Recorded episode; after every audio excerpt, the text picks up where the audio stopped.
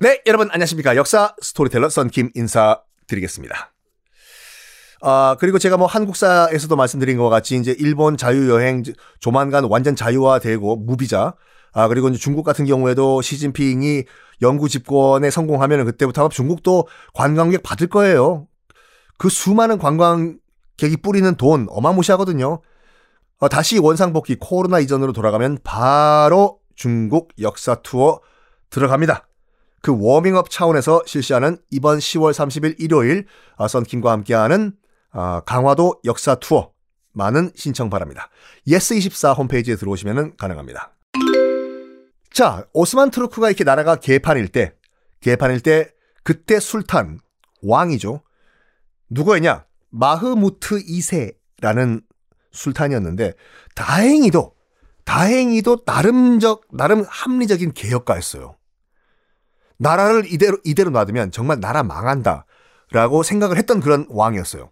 그래가지고 나름 개혁을 추진하는데 뭐 어디부터 개, 개혁을 추진하냐면 마흐무트 2세가 봤을 때 가장 큰 개혁의 걸림돌은 뭐냐? 바로 예니체리. 그러니까 술탄의 경호 부대죠. 예니체리라고 봤어요. 왜냐?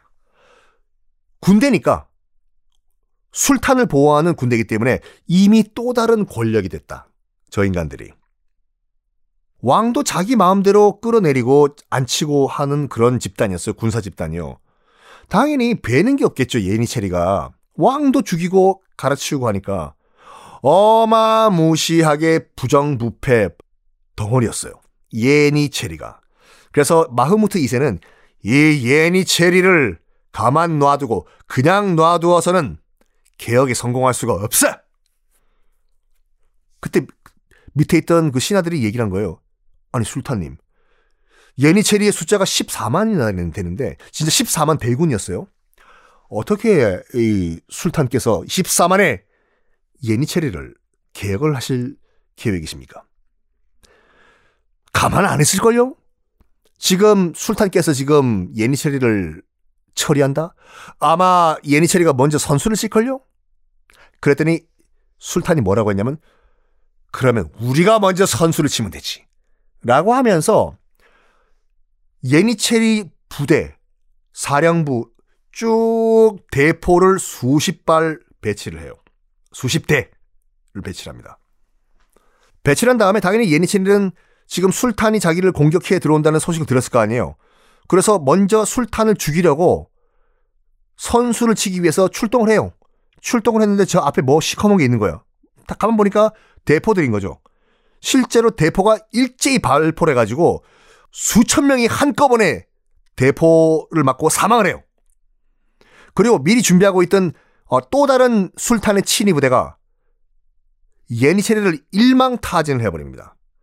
그리고 믿거나 말거나 예니체리를 모두 다 처형해버려요. 와, 예니체리란 집단이 사라져 버립니다. 진짜로. 그래가지고 요때가 1826년도 일이거든요.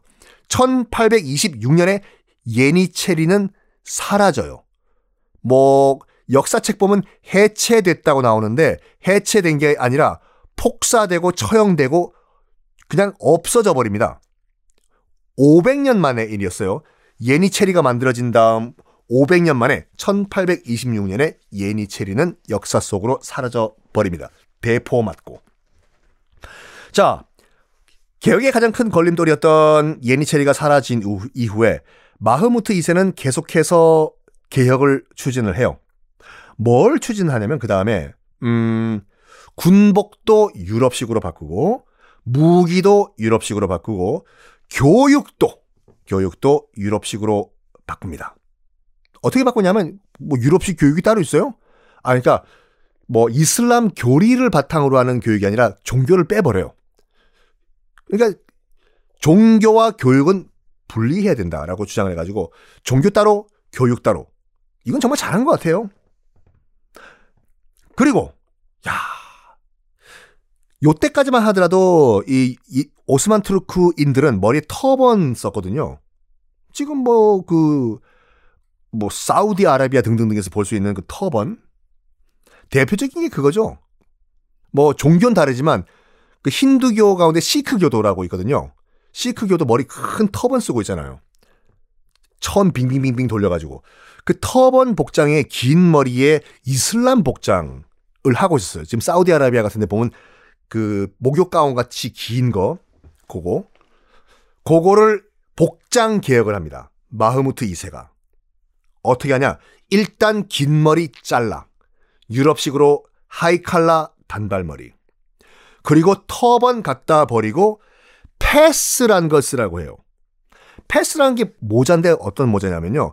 지금 아마 오스만 투르크라고 하면 머리 가장 떠오르는 모자일걸요? 빨간색이, 빨간색 모자인데 그냥 동그랗게 생겨서 머리 위에 딱 쓰는 거. 챙이 없는 모자라고 보시면 돼요. 그냥 빨갛게 머리 위로만 딱 쓰는 동그란 모자. 챙 없는 거. 혹시 상상의 나래가 안 펼쳐지시는 분들은 잠깐 pause 하시고 터키 페스 또는 오스만 투르크 페스 검색하면 딱 그 모자 나오거든요. 보시면 아, 아, 아, 저 모자 하실 거예요. 이 모자를 마흐무트 2세가 의무적으로 쓰게 만듭니다. 터번 버리고 이것 써라. 그 이유가 뭐냐면요.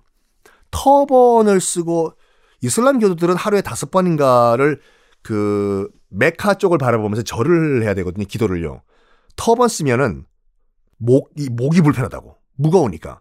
그래서 간소화해서 어디든지 무슨 복장이든지 메카를 향해서 기도를 할 수 있게 간소화하자, 소형화하자 해서 페스 착용을 의무화합니다. 그래서 오스만 투르크의 개혁의 상징이 되거든요. 아, 마흐무트 2세가. 그런데 1839년 이 개혁의 상징 마흐무트 2세가 또 사망을 해요. 어, 그의 아들도 나름 아버지의 뜻을 따라가지고 개혁을 이어갑니다. 아들 이름이 안 외우셔도 돼요. 이런 복잡한 왕 이름들. 아, 아들 이름이 압둘 메지트 1세 였거든요. 안 외우셔도 돼요. 압둘 메지트 1세가 아우 나름 웡바라나조 메르치버금 프랑스 유학파였어요. 그 나름 서구화가 된 음, 술탄이었죠. 그래서 아버지의 뜻을 이어가지고 적극적으로 어, 개혁을 실시를 하는데 그왕 죽은 해가 아버지가 죽은 해가 1839년도니까 요때부터 이제 술탄이겠죠. 자, 이 시대 어떤 개혁의 시대였을까요? 다음 시간에 공개하겠습니다.